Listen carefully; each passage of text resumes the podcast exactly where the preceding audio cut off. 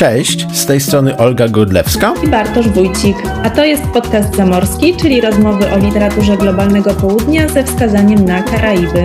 Opowiadamy o nowościach wydawniczych, o klasykach, przypominamy książki zapomniane. Relacjonujemy bieżące wydarzenia i śledzimy mniej oczywiste związki z Karaibami.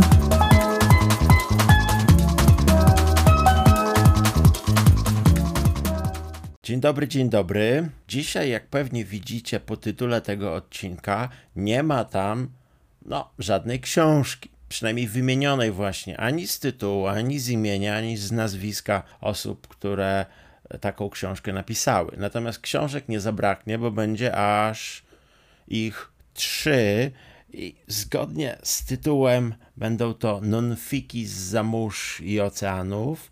Zaczniemy co prawda od fikcji, bo musimy przypomnieć, bo taki też jest w tym tygodniu czas e, o książce, o której rozmawialiśmy dwa tygodnie temu, o powieści Monique Roffey, która w tym tygodniu ma właśnie polską premierę. W tłumaczeniu Joanny Chryniewskiej tę powieść już możemy czytać, więc od razu zachęcamy na wstępie, żeby też sobie posłuchać odcinka Syreniego. Gratulujemy też osobie, która wykazała się czujnością, refleksem, ale też skupieniem i przesłuchała cały odcinek e, i znalazła tam pytanie. Odszukała też odpowiedź, bo już do niej egzemplarz książki dzięki wydawnictwu Świat Książki pocztą się zbliża. I też z takiego kronikarskiego obowiązku powiem, że cały czas wybierając książki do podcastu zamorskiego wspólnie z Olgą, bierzemy pod uwagę to, czy ta książka konkretna zrobiła na nas wrażenie. Nie są to odcinki sponsorowane, ale oczywiście bardzo chętnie w ramach współpracy, w ramach barteru, czyli współpracy bezpłatnej czytamy książki podsyłane nam przez wydawnictwa i zapraszamy do kontaktu. Strona zamorskie.pl zawiera sporo informacji, jak do nas się odezwać. Oczywiście możecie też cały czas przez Instagram i wiem, że Olga regularnie odpisuje. Ja również staram się być na bieżąco, więc zapraszamy i do Syreny, do lektury e, powieści Monique Roffey, a teraz startujemy z odcinkiem i z jeszcze jedną nowością. Ona nie jest wyłącznie wydawnicza, ale jest to spotkanie, które będzie prowadzić Olga Godlewska w ramach naszej warszawskiej akcji współpracy z księgarniami i ze Staromieńskim Domem Kultury. Będzie to pierwsze spotkanie z czegoś, co mamy nadzieję w przyszłości stanie się serią spotkań, a będzie dotyczyć powieści Charmaine Wilkerson, autorki pochodzącej z Jamajki pod tytułem Czarny Tort, która w tłumaczeniu Agaty Ostrowskiej ukaże się niebawem nakładem wydawnictwa Znak. I właśnie z tłumaczką przeprowadzę spotkanie w księgarni najlepszej na Żoliborzu w Warszawie. Odbędzie się ono 16 września w sobotę o godzinie 18. Odbędzie się na żywo, odbędzie się też y, transmisja na Facebooku i wydarzenie będzie tłumaczone na polski język migowy. Więc staraliśmy się, żeby było maksymalnie dostępne i mamy nadzieję, że w którejś z tych form będziecie mogli do nas dołączyć to już 16 września, a dzisiaj wracamy z drugim odcinkiem drugiego sezonu i zgodnie z zapowiedzią non-fiki z zamórz i oceanów i zaczniemy od Meksyku. A wszystko dzięki tłumaczeniu Tomasza Pindla. Jest to książka bardzo uznanej prozaiczki, ale też scenarzystki, ale też dziennikarki z wieloletnim doświadczeniem, która pisała m.in. o przestępstwach co jak zaraz zobaczycie ma poważny związek z jej e, debiutem e, literackim.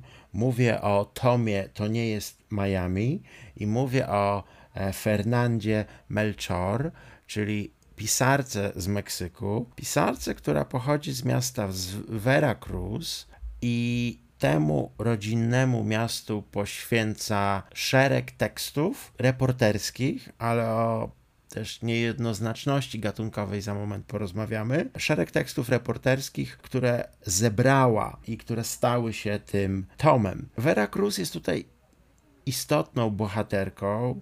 Jak popatrzymy na mapę Meksyku, no to tak mniej więcej w środkowym Meksyku znajdziemy to miasto. Pomiędzy Monterey, czyli bardzo dużym miastem, ponad 5 milionów mieszkańców, a półwyspem Yucatan, e, półwyspem znanym z no, doświadczeń turystycznych. Ten cały stan Yucatan no, oferuje taką turystykę z widokiem na Morze Karaibskie, stamtąd jest blisko do granicy z Belize, więc ten wątek geograficznie tutaj też się pojawia. Zresztą w tytułowym tekście pojawiają się też imigranci z Dominikany. Ja od razu wszedłem w ten temat karaibski, dlatego że samo Miami jest często nazywane karaibskim stanem Stanów Zjednoczonych. Oczywiście z uwagi na bliskość Kuby, e, tam też ma miejsce nadzieja, z którą przez przypadek do Meksyku wspomniani imigranci trafiają, ale co konkretnie się wydarza, o tym nie będziemy dzisiaj mówić, bo e, chcemy, mm, żeby to był taki szybki przelot przez trzy książki, e, które wszystkie są nonfikami i które zawierają też sporo tajemnic i tych tajemnic nie chcemy zdradzić. Natomiast mówię o tej Kubie, bo Kuba się pojawia czy to e, w programach kulinarnych, które pokazują różnorodność e, jedzenia e, oferowanego w restauracjach Stanów Zjednoczonych. I, I to Miami jest takim synonimem właśnie nadziei, synonimem nowego życia, o którym jednak nie przeczytamy w tej książce, bo ta książka skupia się na trudniejszej, brudniejszej, ciemniejszej stronie życia. Książka wychodzi w serii e, Luneta. Jest to seria wydawnictwa Art Rage skupiająca się właśnie na pozycjach reporterskich. Autorka jest reportażystką.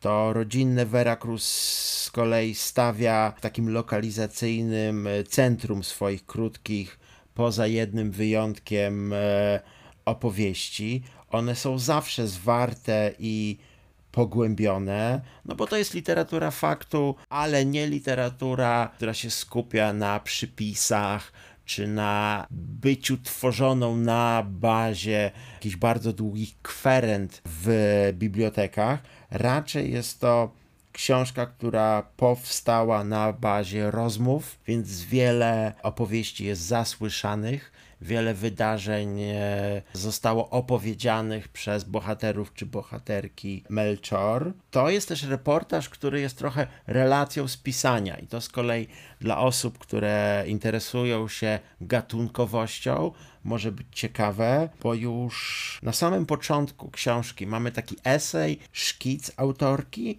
i ona tam precyzuje, czym dla niej jest e, reportaż. I ja sobie pozwolę teraz zacytować. Też dlatego, że w Polsce często rozmawia się o kondycji reportażu, reportażu z tak zwanej polskiej szkoły. Między innymi Wojciech Szot się, myślę, poważnie znający na re reportażu z racji swojej pracy również w jednym z wydawnictw, wypowiadał się, wypowiadał się też krytycznie. Ale teraz zacytuję Fernandę Melchor, tak jak zapowiadałem. Zbiór opowieści, które czytelnik trzyma w rękach, został napisany z zamiarem opowiedzenia niniejszych historii w najuczciwszy sposób, jaki znam, ze świadomością przyrodzonej słowom koślawości i tak by koślawość ta przyniosła tym opowieściom pożytek. Nieważne, że nie da się zreprodukować rzeczywistości za pomocą narzędzia, które harata dłonie, nieważne, że jakikolwiek obraz na naszym komputerze, choćby najbardziej miałki, znaczy więcej niż tysiąc słów.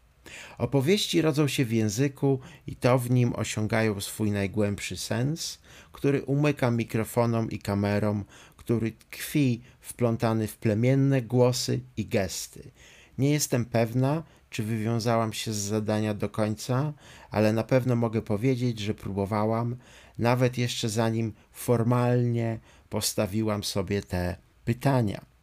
Ja przyniosłem tutaj do studia dzisiaj ten cytat, żeby też od początku dać znać, że to nie jest książka jednoznaczna. Ona jest książką mocno mówioną. E, mamy tutaj zawodową dziennikarkę, która próbuje dać e, możliwość i też oddać głos osobom, które spotyka, a dać możliwość no, wypowiedzenia się mieszkańcom i mieszkankom. Natomiast to też jest jej pierwsza książka. Te opowieści były zbierane przez dekadę od 2002 do 2011 e, roku. Część z nich pojawiła się w meksykańskiej prasie, między innymi w magazynie Replicante. Natomiast ważne jest, że to jest autorka e, również dwóch powieści E, już przetłumaczonych na język polski. Obydwie, czyli Czas Huraganów i Paradise, ukazały się w Polsce w wydawnictwie Mowa. Obydwie były przetłumaczone przez Katarzynę Sosnowską i obydwie, jak się patrzy na recenzję, spotkały się z bardzo dobrym odbiorem, z uznaniem opinii krytycznej. Autorce udało się też dostać na krótką listę e, międzynarodowego bookera. Ma też szczęście, wygląda na to, do e, osób, które ją tłumaczą. No, to nie jest Miami, przełożył Tomasz Pindel. Wersja angielskie to jest e, Sophie Hughes ceniona tłumaczka, tłumaczka, która w każdej z recenzji, z którą się zapoznałem, się pojawia i zbiera takie słowa pochwalne. To jest takie pisarstwo, które może przerażać, bo to jest reportaż e, brutalny. To znaczy, jest to reportaż, gdzie jeśli się krew nawet nie leje, to mamy cały czas niepokój i cały czas mamy no, wydarzenia, o których wiemy, że albo skończyły się źle, albo mogą jeszcze powrócić do bohaterów i bohaterek, no jak bumerang, jak jakiś ry rykoszet. W ogóle to pisarstwo mm, Melchor czasami jest porównywane i to znowu są takie moje cytaty z różnych recenzji, na przykład do rezonansu magnetycznego, tak jakby prowadziła badania na żywym organizmie. Były też przywoływane takie postaci, jak na przykład Flannery O'Connor. Tutaj rozumiem, że w kontekście e, spojrzenia na południe Stanów Zjednoczonych i reprezentacji w jej z kolei opowiadaniach. Pojawiał się też Marlon James jako też autor opowieści brutalnych z życia e, Jamajki. To może zachęcać, ale też może zniechęcać. Po prostu E, dajemy sygnał, że to nie jest e, lekka lektura wakacyjna, natomiast myślę, że warto się z nią zapoznać, chociażby dlatego, żeby mieć mo możliwość spojrzenia na Meksyk e, z tej strony, której może jeszcze się nie, nie zna, bo nie jest to wyłącznie spojrzenie na przemoc, na patologię, na terror kartel. To jest też Oczywiście poza przestępstwami i, i biedą i e, mizoginią pojawiają się też opisy tego, jak sobie mieszkanki i mieszkańcy Veracruz, jak po prostu lokalna społeczność sobie w obliczu tego wszystkiego radzi z otaczającą ich rzeczywistością. Nie mam jednego tekstu, który zrobił na mnie aż tak priorunujące wrażenie, żeby, żebym zapomniał o innych. Te teksty są na bardzo wysokim poziomie, natomiast znalazłem jedną rzecz w recenzjach, taką e, chronologiczną, to znaczy dotyczącą tego, jak te teksty powstawały. One są ułożone właśnie w tej kolejności, jak zostały pisane, i dużo osób w recenzjach zwraca uwagę na to, że ta ostatnia część książki, te ostatnie powiedzmy 30% reprezentują najwyższy poziom, są najbardziej dopracowane, są najbardziej literacko uformowane. Ja nie ukrywam, że od samego początku coś, co sama autorka nazywa takimi relacjami, chyba się pojawia hiszpańskie słowo relatos, czy czasami w, też są porównania do takiego gatunku, który jest praktykowany w, w literaturze Ameryki Południowej, do takiej hybrydy reportażu, narracji non-fiction i pewnych rozwiązań powieściowych, czyli, czyli coś, co nam brzmi bardzo swojsko, bo tu chodzi o kronikas, właśnie brzmi nam to jak kronika, trochę kronika kryminalna, trochę jakaś kronika zdarzeń i te wszystkie kroniki na mnie zrobiły wrażenie, natomiast są też takie teksty, które pokazują, jak kraje zewnętrzne, jak na przykład Stany Zjednoczone, tutaj uosobione przez no, oryginalnie Australijczyka, jeśli się nie mylę, czyli Mela Gibsona, wpływają na życie w tym przypadku osób osadzonych w więzieniu i ich rodzin, które pewnego dnia się dowiadują, że jedno więzienie musi być tymczasowo zlikwidowane, a osoby tam osadzone bardzo szybko, bez informowania wcześniej, są rozwiezione po innych więzieniach w Meksyku.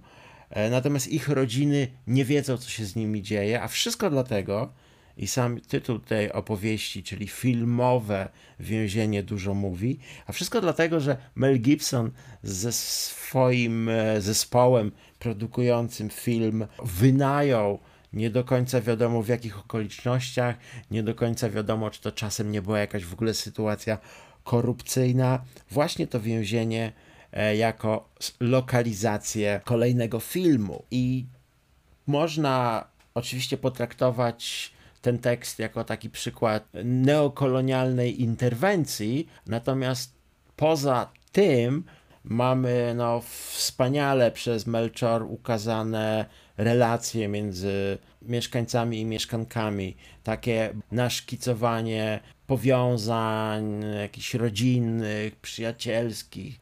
W tle tego wszystkiego jest brutalność, są przestępstwa, jest niepokój, no bo filmowe więzienie jednak jest więzieniem i te osoby, które tam się znalazły, rzadko wygląda na to, że były niewinne.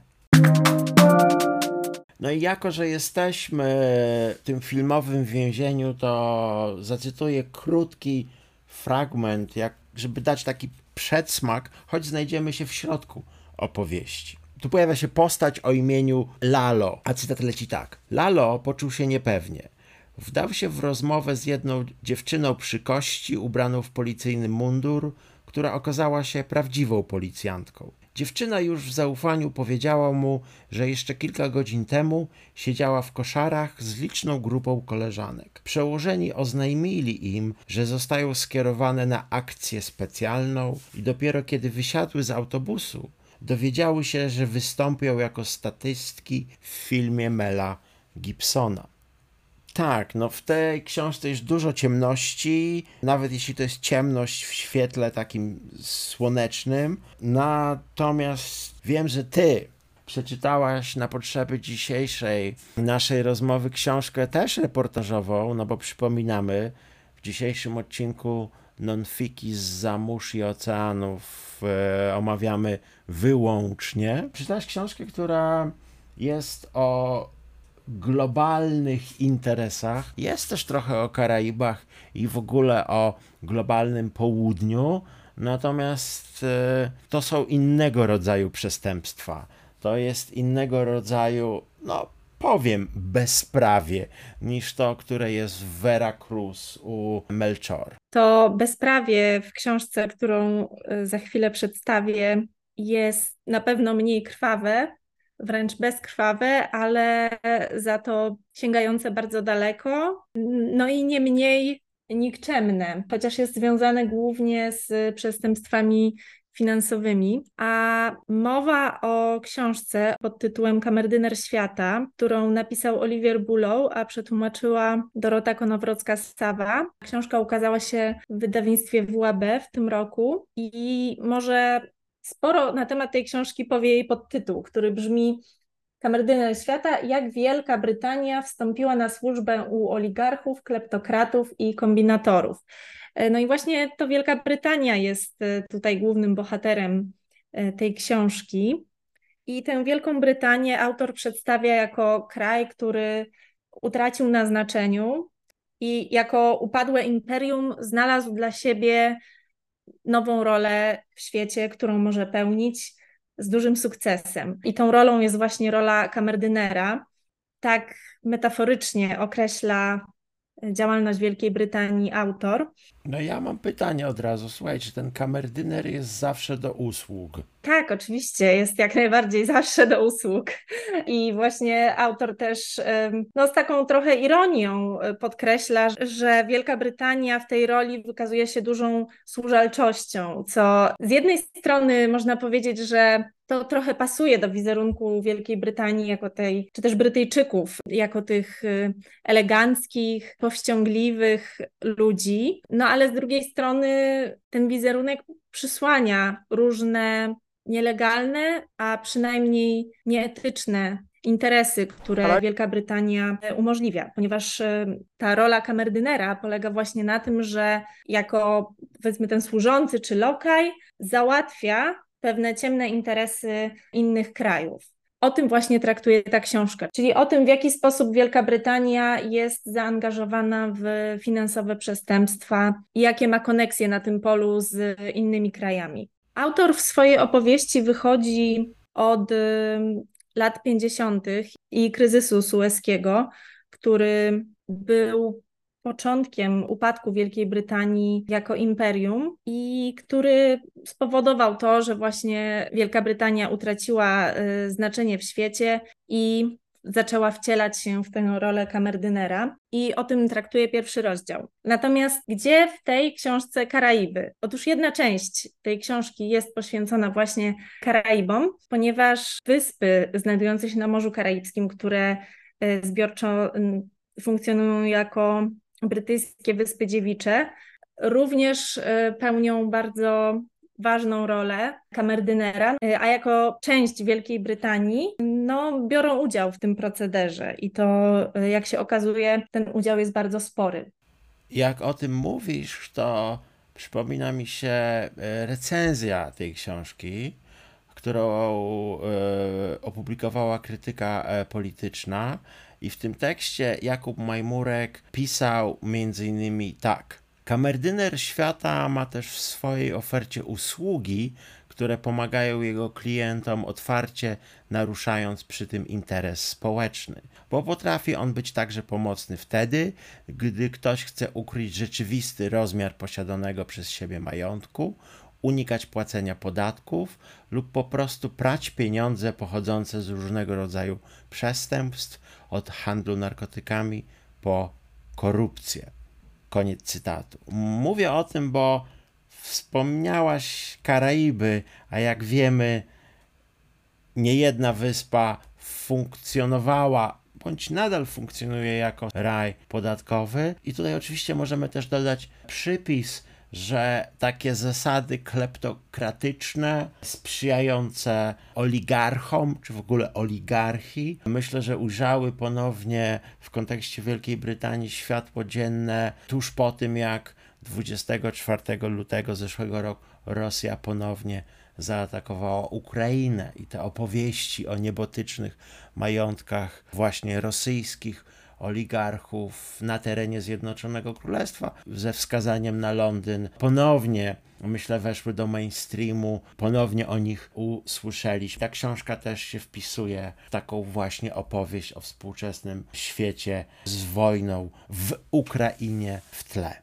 Kamerdynerze świata Olivier Boulot opisuje, jak działają raje podatkowe i pokazuje na przykładzie brytyjskich Wysp Dziewiczych, jak takie raje podatkowe się kształtują. I w tej opowieści wychodzi od postaci Michaela Rigelsa, prawnika wykształconego w Wielkiej Brytanii, a urodzonego w Tanzanii, do której po odbyciu studiów powrócił i który później, po różnych zawirowaniach, o których przeczytacie sobie w książce, zamieszkał właśnie na brytyjskich Wyspach Dziewiczych i pracując tam jako prawnik, brał udział w tworzeniu właśnie tam raju podatkowego. Firma, dla której pracował, wchodziła w skład tak zwanego gangu pięciu, który stworzył ustawę o przedsiębiorstwach działających na brytyjskich Wyspach Dziewiczych, która to ustawa umożliwiła tworzenie nowego rodzaju spółek, które były zupełnie niejawne i które umożliwiały wszelkie operacje finansowe, a także unikanie płacenia wyższych podatków. Teraz krótki cytat, który myślę najlepiej wyjaśni, o co w tym wszystkim chodziło. A więc o czym stanowiło nowe prawo? Powołało mianowicie do życia tak zwaną międzynarodową spółkę biznesową IBC International Business Company, czyli specyficzną, bardzo odchudzoną wersję spółki handlowej. Większa część przegłosowanej ustawy miała charakter techniczny, ale zasadniczo IBC była wolna od opodatkowania i całkowicie nieprzejrzysta, prowadziła jedynie taką dokumentację, jaką jej kierownictwo uznało za niezbędną, czyli żadną. IBC nie musiała nikogo informować, czym się zajmuje i mogła zostać w dowolnej chwili przeniesiona na inny obszar jurysdykcji z dowolnego powodu, na przykład dlatego, że jej zarząd zaczęła ścigać policja. Utworzenie IBC było proste i tanie, a sama spółka wprost stworzona do tego, by się za nią ukryć. Były nieopodatkowane i przyjazne dla biznesu, a przyjęły się dlatego, że świat rozpaczliwie rozglądał się za czymś takim. I dzięki tej nowince brytyjskie Wyspy Dziewicze zaczynały zyskiwać na znaczeniu jako nowy raj podatkowy. Natomiast sprzyjały temu dwie okoliczności, które w tamtym czasie, czyli w latach 70., nastąpiły.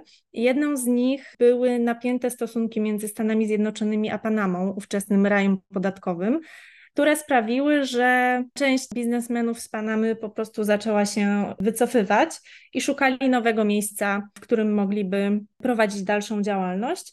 I podobna sytuacja nastąpiła w Hongkongu po tym, jak Wielka Brytania przekazała Hongkong Chinom. I stamtąd również wielki biznes wycofywał się i trafiał na brytyjskie Wyspy Dziewicze, aż doszło do momentu, który autor opisuje w następujący sposób. Zatem, jeśli pominąć terminologię prawną, co właściwie sprzedają brytyjskie Wyspy Dziewicze? Sprzedają mianowicie dyskretne i niedrogie usługi ochrony majątku, gwarantowane przyjemną i krzepiącą obecnością niezawodnej brytyjskiej flagi. Z usług tych korzystali północno-koreańscy przemytnicy broni, nieuczciwi afgańscy urzędnicy, Amerykanie unikający płacenia podatków, południowoamerykańskie kartele narkotykowe, Ludzie Kremla, skorumpowane władze piłkarskie i zbyt wielu przestępców, by dało się ich wszystkich wymienić z imienia i z nazwiska. Bardzo ciekawe też wydaje mi się w tej książce to, jak w tym wszystkim wypadają właśnie brytyjskie Wyspy Dziewicze. I początkowo zostają one przedstawione jako no, region dość zacofany i też odstający na tle innych krajów karaibskich, ponieważ po okresie rozkwitu w czasach kolonizacji przez Wielką Brytanię i rozwoju plantacji trzciny cukrowej, plantatorzy opuścili brytyjskie Wyspy Dziewicze i chociaż władza brytyjska tam pozostała, no to wyspy mocno podupadły. Natomiast to przekształcenie wysp w raj podatkowy sprawiło, że one znowu odżyły i zdecydowanie rozkwitły. E, I teraz znowu zacytuję. Pieniądze przeobraziły wyspy. Sto lat temu były tam ścieżki, którymi z trudnością przechodził koń. Teraz urwiste zbocza porżnięte są drogami obudowanymi metalowymi barierkami pnącymi się na szczyty, gdzie stoją eleganckie wille z widokiem na morze. Przed 40 laty większość mieszkańców pracowała w mało wydajnym rolnictwie. Teraz wyspy importują całość żywności i sprzedają ją w sklepach spożywczych i ogromnych supermarketach leżących na skraju Road Town. Po drogach jeżdżą kanciaste amerykańskie samochody, drogowskazy zaś wypisane są białymi drukowanymi literami na zielonym tle, tak samo jak w Stanach Zjednoczonych. Gdy rozglądałem się za jakimiś brytyjskimi naleciałościami, po długich poszukiwaniach znalazłem wreszcie tradycyjną żeliwną skrzynkę pocztową w kształcie masywnego słupka, opatrzoną królewskim herbem Wielkiej Brytanii, przechyloną i zarośniętą chwastami. Było jasne, że od dziesięcioleci nikt nie próbował wysłać za jej pośrednictwem żadnej wiadomości, pomijając oczywiście miejscowe kundle. E, I myślę, że też ten cytat pokazuje dobrze sposób, w jaki autor patrzy na Wielką Brytanię w tej roli kamerdynera, no i też takie jego ostre spojrzenie i cięty język w tej książce. A skoro zaczęliśmy już mówić o sprawach globalnych, to Mamy jeszcze trzecią książkę, o której Wam opowiemy. Jest to książka pod tytułem Świat na sprzedaż kulisy dziennikarskiego śledztwa w sprawie handlu zasobami ziemi, którą napisali Javier Blas i Jack Farci, a przetłumaczył Piotr Grzegorzewski. Książka ukazała się w wydawnictwie Szczeliny i wiem, Bartku, że książka Tobie bardzo przypadła do gustu i wybrałeś kilka tematów, o których nam opowiesz Tak, to nie ukrywam, nie jest tego typu książka, po którą ja często sięgam. Nie dlatego, że nie interesuje mnie ta tematyka, ale raczej dlatego, że do tej pory tak się po prostu zdarzyło, że zupełnie nie czytałem pozycji o sprzedaży takiej hurtowej, traderskiej zasobów naszej planety, jakby nie było. Do tej pory nigdy nie zająłem się na tyle tą tematyką, żeby też popatrzeć na rozwój po prostu tej branży ekonomicznej.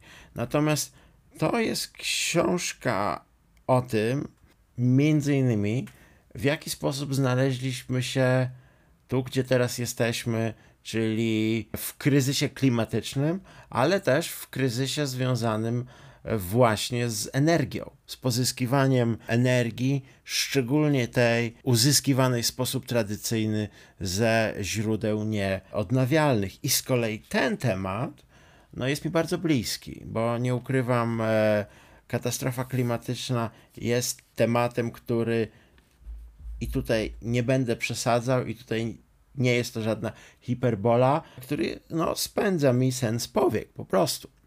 Więc mm, gdy się okazało, że jest taka pozycja bardzo popularna, bo i Blas, i Faci są dziennikarzami zajmującymi się finansami, zajmującymi się tym od lat i piszącymi dla właśnie branżowych tytułów, takich jak Financial Times, czy w ogóle dla portalu Bloomberga, e, że są osobami, które przyglądają się, jak na świecie handlujemy jako ludzkość e, metalami, ropą naftową, jak właśnie rynek energii się zmienia, to nie ukrywam, łatwiej mi było też wybrać tę pozycję z uwagi na jej jakość, a wydawnictwo Szczeliny, z którym mieliśmy już do czynienia e, z uwagi na Afropejczyków Johna Pizza, też podeszło do przekładu bardzo merytorycznie, bo ta weryfikacja tutaj, jak patrzymy sobie na stopkę, miała miejsce, a to nie jest wcale taka częsta praktyka i to wydawnictwo sumiennie podeszło też chociażby do terminologii. Ta książka na rynkach anglojęzycznych jest bestsellerem, to znaczy ponad 100 tysięcy egzemplarzy zostało sprzedanych, więc no mówimy o takim hicie. To jest też książka, którą do tej pory można znaleźć na lotniskach, w tych księgarniach, gdzie no rzeczywiście mamy towary pierwszej potrzeby, jeśli chodzi o ilość właśnie egzemplarzy i popularność tych tytułów. To, że jest podtytuł z kolei kulisy dziennikarskiego śledztwa, daje nam, myślę, taką zapowiedź, że tam będą odnalezione pewnego rodzaju, jeśli nie przekręty, to na pewno nieścisłości związane z tym bardzo intrantnym rynkiem. I tak rzeczywiście jest. Dziennikarz Andrew Neil od lat jest znany publiczności brytyjskiej z uwagi na programy telewizji, ale też radia BBC. W ogóle porównał część tych dziennikarskich odkryć do takich narracji, które znamy z kryminałów i on wspomniał Johna Le Carré, klasyka kryminału szpiegowskiego i myślę, że coś w tym jest, bo ja nie znając się, podkreślę, tym temacie. Niektóre z tych wątków, no nie tylko ten jamański, bo to już od razu powiem, że ten przykuł moją uwagę od samego początku i tak naprawdę przeczytałem najpierw wstęp, a później od razu tą opowieść o Jamajce. Natomiast wiele z tych wątków, wracając jeszcze do, do kryminałów szpiegowskich, wiele z tych wątków trzyma, przynajmniej mnie trzymało mocno w napięciu i trochę mnie ten świat przeraził. I to jest moment, żeby zacytować coś, co mam nadzieję nie przerazi Was na tyle, że przestaniecie słuchać Zamorskiego, ale zachęci Was, żeby sięgnąć po tę książkę. Natomiast mówię o tym przerażeniu, bo ten handel nas dotyczy bezpośrednio, dotyczy nas w momencie, kiedy korzystamy z ciepła, czy korzystamy ze środków transportu, czy to publicznego, czy to prywatnego. Od tej książki trudno się uwolnić, nawet jak jej się nie przeczytało, natomiast jak się ją przeczyta, to łatwiej będzie zrozumieć mechanizmy, którym i tak podlegamy. Cytat w przekładzie Piotra Grzegorzewskiego. Spośród wszystkich trudnych miejsc, które w latach 80. stały się terenem działań traderów towarowych, ich amoralne podejście do biznesu najbardziej rzucało się w oczy w apartheidowskiej RPA. Opłacało im się tam zapomnieć o zasadach. Wszyscy handlowali z RPA, wspomina Eric de Turkheim, szef działu finansowego Mark Rich Company, a później współzałożyciel Trafigury. Sam Rich nazwał handel z Republiką Południowej Afryki najważniejszym i najbardziej zyskownym. Jednak fortuny garstki firm handlujących ropą naftową i ich kadry kierowniczej zostały zbudowane w niemałej części na cierpieniu czarnych mieszkańców RPA. Ropa była piętą achillesową tego kraju, o ile reszta kontynentu cieszyła się bogatymi złożami, o tyle z RPA natura nie obeszła się zbyt łaskawie. Przez lata benzynę wytwarzano tam z węgla podczas kosztownego procesu, którego pionierem były nazistowskie Niemcy podczas II wojny światowej.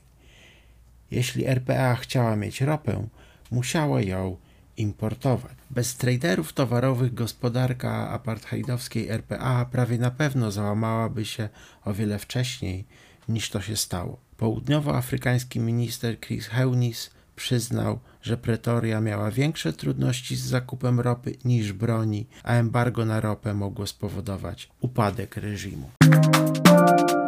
I na dzisiaj to już wszystko o nonfikach z zamórz i oceanów. Na pewno jeszcze wrócimy do tego tematu, ponieważ nie chcemy opowiadać tylko o fikcji, ale również o właśnie reportażach, czy na przykład o autobiografiach czy wspomnieniach, ale to w przyszłości. Tymczasem dziękujemy wydawnictwom Artrage, WAB oraz Szczeliny za te wspaniałe książki. Zachęcamy do przeczytania.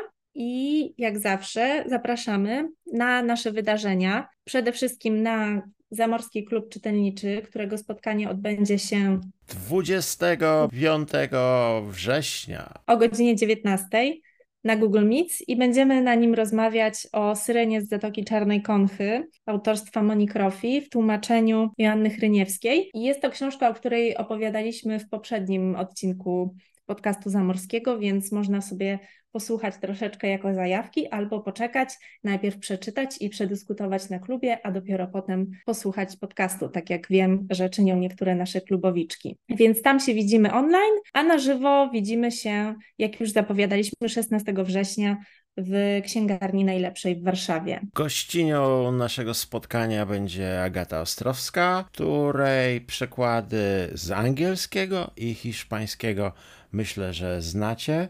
A lada moment pojawi się kolejny, czyli Czarny Tort amerykańsko-jamańskiej autorki Charmaine Wilkinson i o tym będzie też to spotkanie, ale na razie tyle, bo jesteśmy przed premierą, więc nie chcemy, żeby Zamorski był spoilerem, choć oczywiście bardzo się staramy, żeby być na czasie. Do widzenia, do usłyszenia.